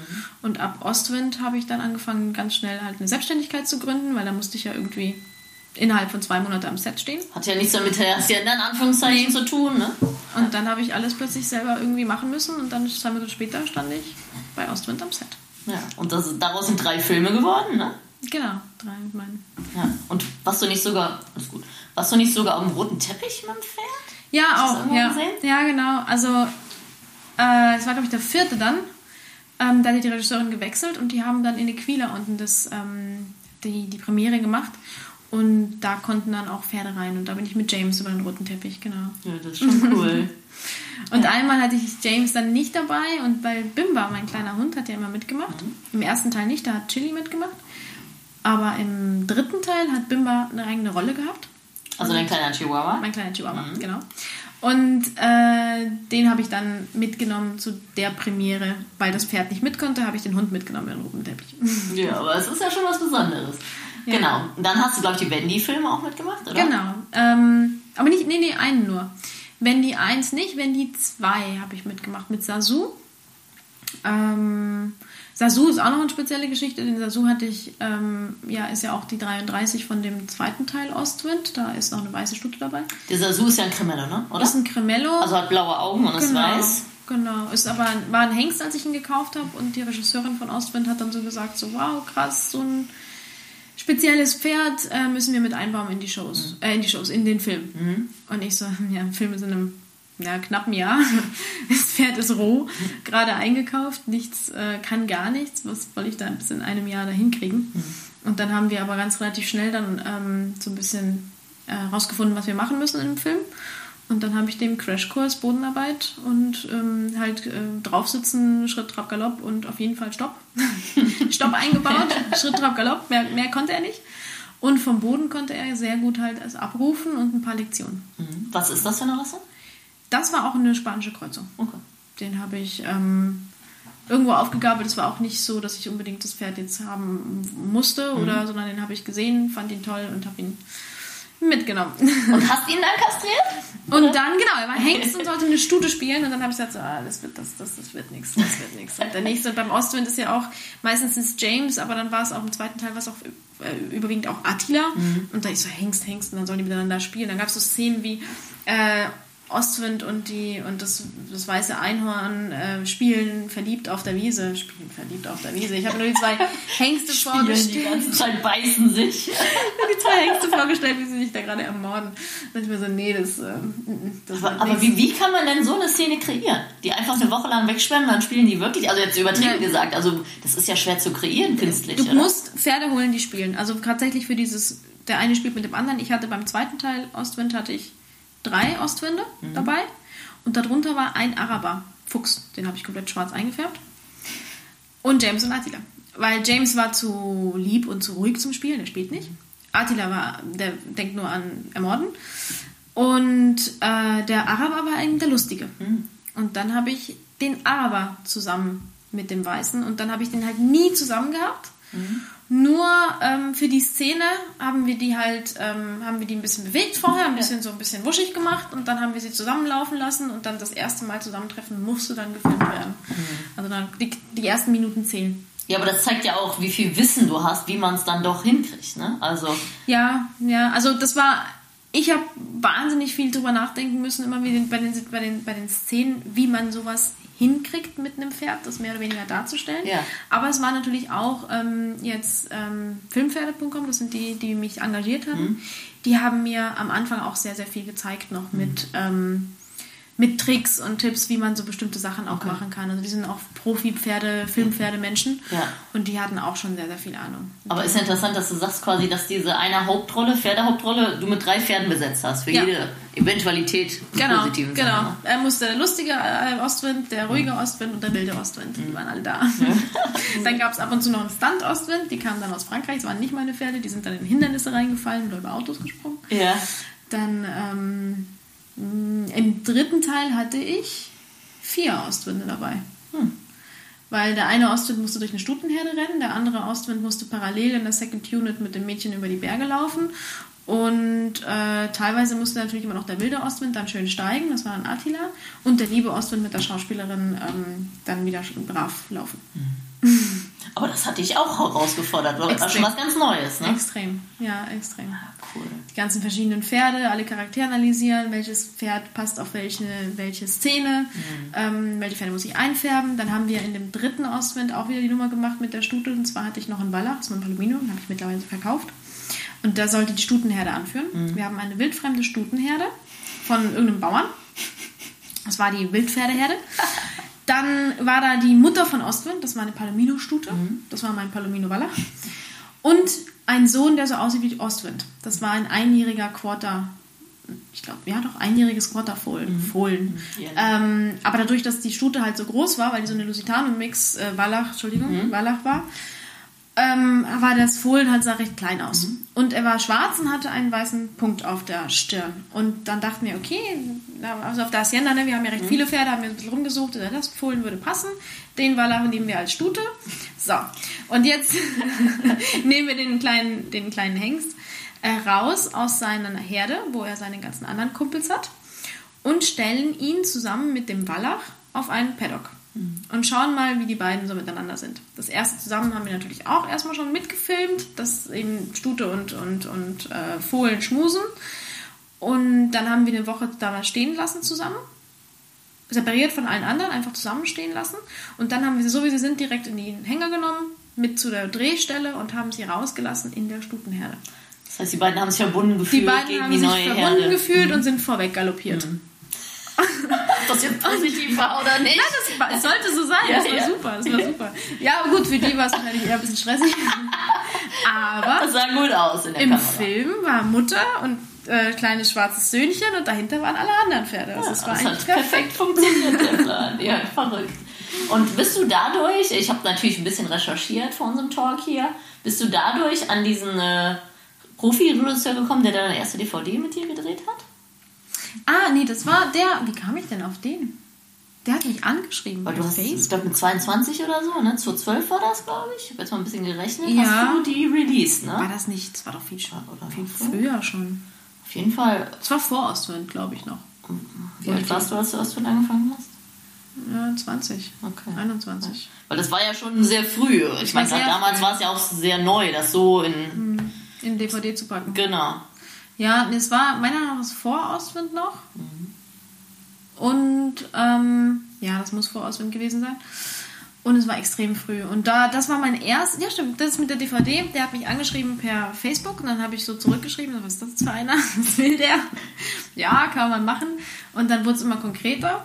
Und dann musste ich mich tatsächlich hinsetzen und all die ganzen verwirrenden Sachen, die ich meinen Pferden beigebracht habe, auf irgendwelche Wege, die ich versucht habe, für ihn, für die Pferde logisch zu machen, musste ich ja dann irgendwann zu Papier bringen. Strukturieren. Mhm.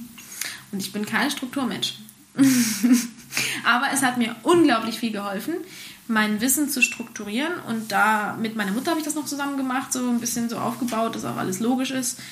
Und somit aber auch davon wieder zu lernen. Und ähm, zu lernen, alles, was ich mit den Pferden mache, etwas besser zu analysieren mhm. und ähm, besser aufzubauen. Mhm. Ich habe das ja wirklich alles als Kind einfach, einfach so gemacht, wie ich halt gerade dachte, und habe bestimmt manche Sachen angefangen, wo ich eigentlich zuerst hätte was anderes machen sollen. Und ja, ja und dann habe ich das zum ersten Mal aufs Papier gebracht, hat meine Mutter mir damals noch geholfen. Und dann haben wir die D V D gedreht. Wie heißt die? Äh, Motiviere dein Pferd. Und da geht es um... Freiheitsdressur. Freiheitsdressur. Genau. Grundkurs quasi. Grundkurs Freiheitsdressur. Das ja. war wirklich, da war ich, da war ich echt noch jung, wenn ich mich an die Bilder erinnere. Und ähm, ja, D V D, eigentlich so, das stimmt alles, aber ich habe mich natürlich jetzt auch schon wieder weiterentwickelt. Klar. Ich meine, das ist ja fast zehn Jahre her genau. und seitdem ist ja auch viel passiert. Ne? Genau. Und ja. dadurch habe ich jetzt natürlich die ähm, Online-Kurse, wo wir auch alles wieder gedreht haben. Ähm, und wo die D V D halt auch wirklich schon sehr überholt ist. Ähm, alles nochmal von A bis Z, X, Y, alles äh, ja. drin. Ich habe für meine Meisterarbeit, ich habe ein Jahr lang, ich habe für den Wirtschaftsmeister einen Schwerpunkt Westernreiten gemacht mhm. und dafür musste ich auch alles strukturieren, was auch neu war für mich, was mhm. einem aber hilft, um sein System zu verbessern. Extrem. Vor allem dann in den Vermittlungen auf Kursen an ja. die Schüler. Ähm, und da habe ich, glaube ich, dich auch, ich habe es jetzt vergessen, nochmal durchzulesen, Social Media Marketing technisch dich durchgeforstet, weil mir ging es so ein bisschen um E-Learning bei Pferden mhm. und da bist du ja ganz, ganz vorne. Also es gibt mhm. ja die große Plattform WeHorse mhm. und du machst es ja quasi für dich selber. Das heißt, du hast alles abgedreht, du hast alles strukturiert, du hast zu allen Videos und dann bietest du Online-Seminare an, ne? Genau. Ähm, ja, also ich habe eigentlich ein Jahr lang diese komplette... Ähm Diese, eigentlich diese komplette Struktur sozusagen gedreht. Mhm. Das ging über ein Jahr, weil wir immer nach Spanien gegangen mhm. sind zum Drehen. Und weil wir uns auch während dem Drehen immer noch überlegt haben, für so einen kompletten Kurs, wo alles drin ist, brauchst du auch alle Eventualitäten. Das heißt, du brauchst, wenn ein Pferd stur ist, das nicht macht, wenn ein Pferd zu ängstlich ist, das nicht macht, wenn ein Pferd äh, alle möglichen Verweigerungen, die Pferde mhm. natürlich im Alltag bei den Menschen aufzeigen, die, wo ich gar nicht so drüber nachdenke, mhm. aber die halt passieren, musste ich auch irgendwie zeigen. Das heißt, mhm. ich brauchte für alle, für alle Lektionen, einmal waren die eins, zwei, drei, vier, fünf verschiedenen Lektionen zum Beispiel, und dann brauchte ich in diesen Lektionen auch immer verschiedene Pferde. Verschiedene Ausbildungsstand von Pferden, also einmal ein Anfängerpferd, mein Pferd, was ein bisschen was kann, und dann eins von meinen, was die Übung dann zeigt. Mhm. Und dann aber auch immer noch äh, dominantes Pferd, stures Pferd, ängstliches Pferd. Mhm. Hast du ja immer, die, die reagieren in jeder, in jeder Übung ja auch anders mit dem Ausweichmanövern oder mit Gegen, Gegengehen oder was auch immer. Und dafür haben wir tatsächlich ein Jahr gebraucht, um alles äh, aufzustrukturieren, aufzuschreiben und dann eben auch nach und nach abzufilmen. Aber das zeigt natürlich auch eine gewisse Qualität, weil das macht ja guten Reitunterricht aus, egal mhm. ob es jetzt auch unterm Sattel oder am Boden ist, dass man nicht nur sagt, ich finde, man sieht viele D V Ds, auch von Amis und so, die zeigen, wie es aussehen soll, aber nicht, wie man hinkommt. Genau. Und das bringt Lieschen Müller zu Hause nichts, sage ich immer. Genau. Lieschen Müller muss wissen, okay, wie du jetzt sagst, ich habe das Pferd, das hat keine Motivation oder mhm. der hat Angst. Und das ist natürlich sehr fortschrittlich, dass du dir die Zeit genommen hast, aber das braucht ja auch viel Zeit, das alles zu zeigen. Du brauchst viel Pferde, viel Zeit, viel Struktur. Und darüber nachzudenken, weil mir passieren viele Sachen gar nicht. Ich habe ja bei vielen Sachen auch schon, okay, das Pferd steht so und so da, zack, zack, zack, dann ist es jetzt anders da. Ne? Ich mache dann so dreimal links, dreimal rechts und dann, ist da, dann guckt das Pferd mich an und ist aufmerksam. Und das haben viele nicht. Und da muss ich ganz ehrlich sagen, da hatte ich Glück gehabt, dass ich ähm, das Team, mit dem ich zusammengearbeitet habe, die haben sich teilweise echt, jetzt muss, jetzt muss ich meine Wortwahl aufpassen, aber die haben tatsächlich echt ähm, sich benommen, wie als ob sie ge- keinen Plan von Pferden hätten. Mhm. Aber aus dem Grund, damit ich es erkläre. Vom anderen Blickwinkel. Genau. Wir haben immer wieder gesagt, ja, aber warum? Mhm. Warum machst du das jetzt? Mhm. Ja, und wenn er das jetzt nicht macht? Mhm. Oder wa- was hast du jetzt da gerade gemacht? Das hast du nicht erklärt. Und ja. wieso machst du das jetzt so? Und dann musste ich echt, am Anfang war es für mich echt extrem nervig. Und dann habe ich auch mich dran gewöhnt und habe dann aber auch gemerkt, okay, ja, ja, ne, also ich muss alles erklären. Ich muss jeden Schritt, den ich mache, ähm, aufrollen und, und, und zeigen. Fassen. Genau. Mhm. Und da muss, aber da hilft dir auch wahnsinnig viel so Seminare und Kurse, ne, wenn du die Menschen siehst. Du siehst ja. die Menschen, du siehst, was sie für Probleme haben mit den Pferden. Oft sind es Sachen, die sich halt einfach auch wiederholen mhm.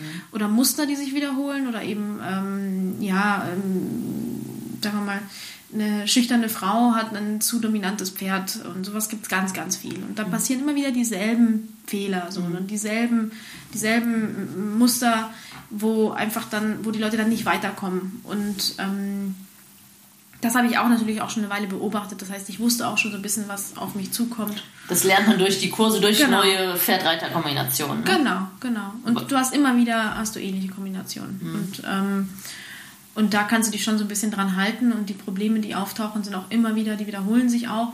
Desto länger du das machst, siehst du halt, dass sich das immer wieder wiederholt. Mhm. Ähm, und dann kannst du für jede Übung eigentlich diese ganzen Ausweichmanöver und die, ähm, was mache ich wenn, halt auch dazu packen. Also Erfahrungswerte wieder. Erfahrungswerte, ja, eigentlich. Ja, ich meine, das ist Fluch und Segen für uns, glaube ich. Wir sind beide mit Pferden groß geworden, mit Profi-Eltern. Deswegen setzen wir viel voraus. Ja. Ja. Was für uns total normal ist. Ich mhm. weiß noch, wie ich meinem Kind erklären musste, wie es leicht war, wo ich denke, ja verdammt, mach's doch einfach. Ja. Wo ist das Problem? Also, ja. aber das ist eben, und das macht natürlich, das ist ja das Tolle an unserem Job, ein guter Pferdetrainer ist das andere, aber ein guter Lehrer ist nochmal was anderes. Ja, das stimmt. Ja. Ja, und das, das, dann werden wir ja nie fertig im positiven Sinne. Ja. Das können wir noch fünfzig ja. Jahre lernen. Ja, das stimmt. Ja. Ja. Dann, ähm, was hast du für ein Team? Ich meine, die Bea Bosell, ne? Äh, äh, nee, Gabriele Bosell. Gabriele Bosell, sorry. Ähm.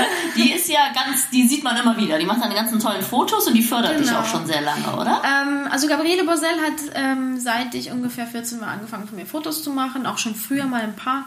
Ähm, hat dann einen Kalender gemacht, hat mit mir das Buch gemacht und hat mit mir ein paar Kurse organisiert. Ja, bis zu einem gewissen Punkt hat sie halt sehr viel mit mir gemacht. Mhm. Ähm, aber ähm, hat sich jetzt auch so ein bisschen, seit ich selbstständig geworden bin, hat sich das dann auch wieder so ein bisschen ver... Ja, das sind ja so Etappen im Leben. Ne? Genau, so die Anfangsetappen hat sie viel mitgemacht ja. und äh, war natürlich auch für sie gut. Ne? Also sie hat ja meine Kalender auch super verkauft, ja, das war ja, ja ihr, ja. hat sie ja alles immer gemacht und, ähm, und wir waren auch eine langjährige Freundschaft. Aber seitdem ich dann selbstständig geworden bin und dann gesagt habe, okay, so viele Fotoshootings muss ich jetzt nicht mehr machen, ja, oder ja, ja. Ähm, dann ging das so ein bisschen auseinander und das Team, was ich jetzt habe, sind eigentlich Geschäftspartner in München, äh in München, Entschuldigung, Geschäftspartner in Berlin, Geschäftspartner in Berlin, ähm, Stefan Nikolaus, seine Frau, die macht halt viel Buchhaltung, dann habe ich die Vera, Vera ist eine, ähm, ein großer Part, sie ähm, hat bei mir lange Unterricht genommen, hat auch den Online-Kurs gemacht, hat auch alle möglichen Live-Kurse gemacht und jetzt ist sie übergewachsen in, mit zum Team eigentlich und übernimmt so ein bisschen die Strukturierung und die Betreuung von unserer Facebook-Gruppe. Also wenn du so einen Kurs kaufst, hast du ja dieses komplette Videomaterial und dieser rote Leitfaden, der da durchgeht und die Videos, die werden auch etappenweise freigeschaltet, du kriegst nicht alles auf einmal, weil die Leute gerne springen. Und dann hast du zusätzlich noch Zugang zu einer geschlossenen Facebook-Gruppe, mhm. wo du täglich deine Fragen stellen kannst mhm. und deine Videos hochladen kannst. Wir sagen immer, stellt Videos von eurem Training hoch, dann können wir gucken. Wo ihr das analysiert dann und genau. Feedback gibt. Und da ist sie natürlich auch ein großer Part von. Das kann ich nicht alles auf einmal alleine machen. Mhm. Und äh, sie betreut die Facebook-Gruppe auch sehr gut. Sie ähm, organisiert diese ganzen Live-Calls. Sie haben dann auch mal Live-Calls in, innerhalb unseren mhm. Kursen ähm, oder spezielle Fragen und Antworten. Und da ist sie wirklich ein sehr, sehr großer Part. Also ist sie Vollzeit angestellt bei dir quasi, Mitarbeiterin? Ja, sie hat auch noch einen eigenen Hof, sie okay. reitet auch ah. noch, ihre ja, eigenen Pferde und so, aber ähm, äh, ja, also sie... Ist ja fast wie ein Franchise-Unternehmen bei, bei dir. Ja, cool. Ja, und Social Media machst du alles selber? Nee, da habe ich auch ein Mädchen. Weil das ist ja auch wirklich Arbeit, Das ist ne? Arbeit, ja, und ich bin auch nicht so gut da drin, also... Ähm, ich bin auch nicht diese Influencerin. Ich habe es mir eine Zeit lang, habe ich versucht, das zu werden, aber ich kann es nicht. Mir die Kamera in das Gesicht zu halten und jeden Tag die ganze Zeit da rein zu labern, was ich jetzt mache. Und heute nehme ich da und da und heute so und so und jetzt laufe ich mit dem Wassereimer und jetzt esse ich das und jetzt... Das kann ich nicht. Ähm, deswegen braucht es immer jemanden, der ab und zu halt Fotos hochlädt oder der... Natürlich mache ich immer wieder Storys, mhm. ähm, aber sie tut halt so ein bisschen diese ganzen Bewerbungen machen. Mhm. Die Werbung, die geschaltet wird, das macht sie und äh, die speziellen Posts, die irgendwie ähm, informative Inhalte haben müssen, die macht sie. Sie kann das auch besser schreiben, besser strukturieren, mhm. besser alles verlinken. Äh, da habe ich nicht so viel Ahnung von. Und ähm, das ist die Eileen, die ist jetzt recht neu dabei, aber die, die übernimmt das ganze Social Media eigentlich. Sehr cool. Bin ich auch froh. Das heißt, du bist nicht mehr viel auf das Hacienda, so wie ich das anhört, oder? Naja, eigentlich nicht mehr so viel seit Cavalluna. Davor war ich immer noch auf der Hacienda. Dann Cavalluna war ja eigentlich neun Monate äh, Tournee und dann musste ich davor ja auch noch viel trainieren. Davor habe ich ja ich habe ein halbes Jahr vorher angefangen zu trainieren, mhm. mit Trickreiten, mhm. äh, Schauspielern und Tanzen. Cavalluna, bist du jetzt auch ein Hauptakt? Hast du davor die Cavalluna auch schon betreut? Oder? Davor, also ein Jahr davor habe ich die Choreografie für Cavalluna gemacht. Mhm. Ähm, da bin ich so reingerutscht, weil sie mich eigentlich gefragt haben für ähm, Hauptdarsteller. Mhm. Und, aber erst für das Jahr drauf. Mhm. Und dann ist kurzfristig ähm, sehr, sehr traurig ein, derjenige, der meinen Job damals hatte, äh, verstorben. Mhm. Und dann hat mich der Regisseur gefragt und meinte, Kenzie, möchtest du nicht einspringen? Dann kannst du schon mal das Team kennenlernen, lernst mhm. schon mal alle kennen, bist schon mal dabei. Und dann habe ich gesagt, okay, springe ich ein. Und dann habe ich angefangen, Choreografien zu machen für die, ähm, die Pferdeshow Cavalluna. Mhm. Das war damals Welt der Fantasie. Und währenddessen habe ich dann aber auch, und dann bin ich natürlich fast jedes Wochenende mitgereist. Gleichzeitig habe ich dann trainiert für dieses Jahr drauf, mhm. ähm, Legende der Wüste, wo ich Hauptdarsteller bin. Das heißt, dann musste ich ähm, gleichzeitig dann eben zu den ganzen Tanzunterrichten gehen, gleichzeitig äh, Trickreiten machen, dann immer noch zu den Shows gehen und die Choreografien und das ähm, Horse Consulting, also die ganzen Pferdemenschen da immer betreuen. Und ähm, und gleichzeitig dann zurück nach Spanien, um meine Pferde weiterhin zu trainieren. Also hat sie die Pferde nicht dabei? Also äh, konnte ich nicht, nein, nein, die waren ja, Cavalluna ist ja jedes Wochenende in einer anderen Stadt. Crazy. Das heißt, du bist mal in der, mal bei Schweiz, Österreich, mhm. ganz Deutschland, Rotterdam, egal, bist immer mhm. am Reisen. Das heißt, ich bin immer Wochenende hin und dann wieder zurück. Tanzunterricht war in Düsseldorf. Oh Gott. Trickreiten war teilweise in München, teilweise Frankreich, teilweise, ja.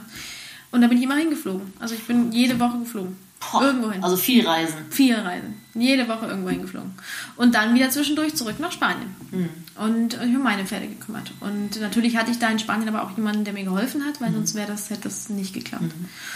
Gerade mit den Jungen, weil ich ja die zwei Neuen sozusagen mhm. mit auf Show genommen habe. Und ähm, ja, und dann habe ich eben ein Jahr lang halt trainiert für diese ganze, für den Hauptakt, den ich jetzt letztendlich dann gemacht habe in Legende der Wüste.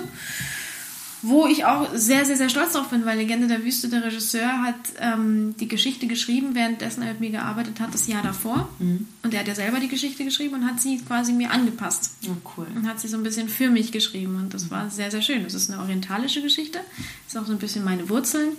Dann geht es um eine Kämpferin, eine Amazonin, die, ähm, die quasi... Ähm, ja, das Gute und das Böse wieder in Einklang bringt und die vier Elemente zusammenbringt und somit ihr ganzes Volk rettet und irgendwie so eine ganz schöne Geschichte, aber sie kämpft dafür wirklich. Mhm. Sie muss halt wirklich hart kämpfen. War auch der Challenge in der Show, weil egal, was ich mit meinen Pferden gemacht habe in der Show, ich war immer am Kämpfen. Das sind immer dann irgendwie zwischendrin dann die, die, die Nummern, die irgendwie so schön sind. Da war der eine mit seiner großen Freiheit, die war dann immer ganz ruhig, die ging dann irgendwie zehn Minuten. Dann war die eine mit dem Wasser, die hat dann da irgendwie eine schöne Dressur geritten mit dem Wasser. Und dann kam ich, kam Jen und Schlangen und dies und ich bin da rumgerannt durch die Wüste. Und, und am Ende kam ich dann nochmal zurück in, diese, in dieses Dorf mit Garrocha, mit dem anderen Pferd und musste dann gegen die ganzen Soldaten kämpfen, irgendwelche Zelte abreißen und dann musste ich noch ein Dressurbattle machen. Und ich habe dauernd gekämpft und meine Pferde waren nicht dauernd, immer wenn sie da rein mussten, mussten sie Vollgas geben. Das war natürlich auch... Das ist sehr anspruchsvoll dann. Also viele ja. Rollen, viele Pferde, viele Szenen. Ja, ja, ich war zwei Stunden, also die Show geht zwei Stunden, ich war zwei Stunden auf der Bühne. War für mich auch krass. Also eine Sache ist es reinzureiten, meine Sachen zu machen und dabei ein bisschen zu schauspielern. Okay, mhm. kein Problem. Aber ich war natürlich, ich hatte glaube ich drei, vier Nummern, wo ich mit meinen Pferde geritten bin. Mhm. Der Rest war ich zu Fuß und bin auf Trickreiten bei einem anderen Pferd, war auch was, Trickreiten habe ich nie gemacht vorher. Und dann setze ich mich auf ein fremdes Pferd und muss mich da runterschmeißen, irgendwas vom Boden holen und wieder hoch und dann kriege ich es nicht, dann muss ich nochmal, dann habe ich es wieder verpasst. Ich bin so nervös gemacht. Und dann musste ich wieder runter, dann musste ich wieder zurück äh, zu den Tänzern rüber, dann haben die mich da irgendwie eingelullt, dann musste ich mit denen plötzlich tanzen, dann habe ich, musste ich, eine, musste ich eine Choreografie tanzen. Also viel hin und her switchen. Genau, und reiten und verläuten kein Problem, aber dann natürlich auch allein, das habe ich auch Szenen, wo ich ganz allein in der, in der Arena war. Sitzt du ganz allein in der Arena, bist du da und, und, und äh, ähm, wirst geradezu Amazonin, wirst erleuchtet quasi und musst dann irgendwie so einen nicht choreografierten Tanz zeigen oder Bewegungen, wo du halt dich so Blitze treffen mhm. und du bist alleine. Mhm. Irgendwann kommen dann so Reiter rein von der Seite, aber du bist da in der Mitte, alle Scheinwerfer auf dich und du bewegst dich irgendwie, weil niemand so richtig, also gab keine Choreografie so richtig dafür. Freestyle. Freestyle und das war schon krass. Freestyle mit Pferd, kein Problem, aber Freestyle alleine. wie, wie viele Shows konntet ihr machen vor Corona? Wir haben die Hälfte durchgezogen. Also wir haben von Oktober haben wir angefangen bis März. Und mhm. wir hatten jedes Wochenende, außer, glaube ich, glaube drei Wochenenden waren, hatten wir frei. Aber sonst jedes Wochenende. Und jedes Wochenende vier bis sechs Shows. Wie viele Pferde hatte die dabei? So ungefähr? Zwischen, ja, dreißig, zwischen dreißig und vierzig Pferde. Und dann wurde es leider durch Corona unterbrochen? Genau, ja. Und wie es jetzt weitergeht, weiß man noch nicht, ne? Nee, leider nicht. Also sie wollen alle natürlich starten, sobald es losgeht, wollen sie wieder weitermachen und wollen den Rest auch zu Ende machen. Also mhm. die Rest, die, die Rest der Hälfte, sozusagen, die letzten drei, vier Monate. Ähm, aber weiß natürlich keiner, ob das jetzt stattfindet. Und ähm, wir hoffen alle, dass es ab Sommer stattfinden kann, ab mhm. Juni. Aber am Ende, man weiß es nicht. Ja. Ist das denn für dich, also ich sage immer, Corona ist so eine Zwangsentschleunigung, was nicht nur Nachteile hat? Weil es hört sich ja schon mhm. sehr busy an bei dir, oder? Mal zum Durchatmen kurz, oder? War eigentlich super, ja. ja. Also ich will es natürlich jetzt, um Gottes Willen, viele Leute haben ihre Jobs verloren, viele Leute, also weißt du, ich will es überhaupt nicht gutheißen. Und auch bei mir natürlich fällt auch eine große Sparte weg. Mhm. Meine ganzen normalen Kurse und auch Cavalluna und so Shows fallen weg. Aber ich muss ganz ehrlich sagen, in, als die ersten Monate, als es kam und der erste Lockdown war, war es für mich nicht ganz so schlimm. Ich war schon, ähm, ich war traurig, dass Corona, äh, dass Cavalluna nicht mehr war. ähm, und dass ich jetzt nicht so, ähm, ja, irgendwie ein bisschen traurig, aber irgendwie war es auch, auch entspannt. Mhm. Ne? Auch mal zu Hause sein, mal sich um deinen Freund kümmern.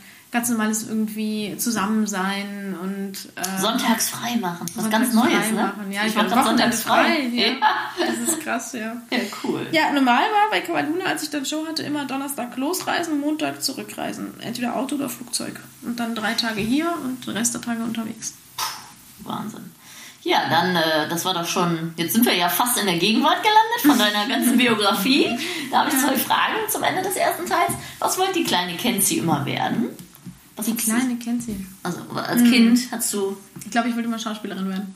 Ja, das oder, hast du doch jetzt schon geschafft. Oder Sängerin, aber dafür war meine Stimme zu, zu schlecht, also Schauspielerin.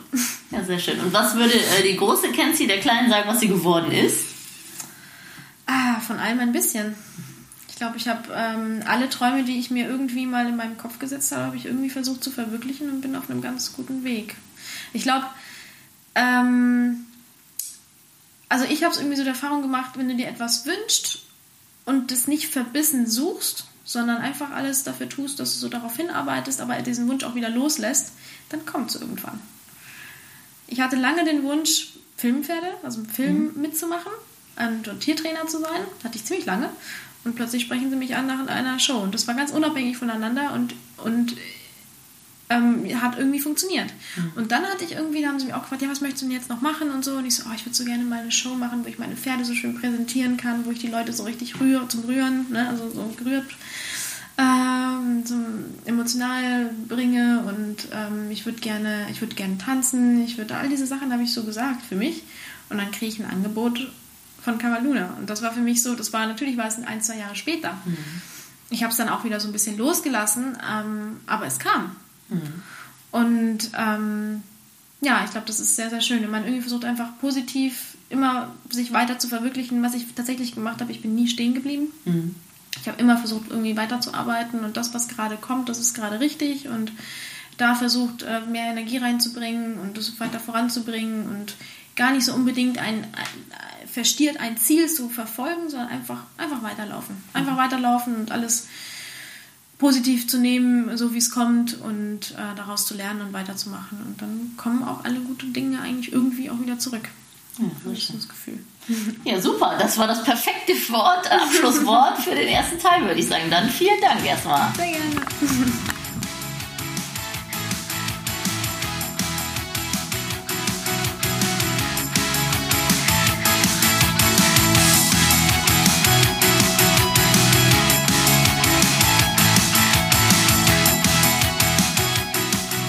Ich hoffe, du fandest diesen Pro-Horse-Talk genauso interessant wie ich. Wenn du noch mehr Infos brauchst, schau doch einfach mal vorbei auf meinen Seiten bei Instagram, Facebook oder unter leckebusch punkt com. Thanks for listening. Pro-Horse-Talk.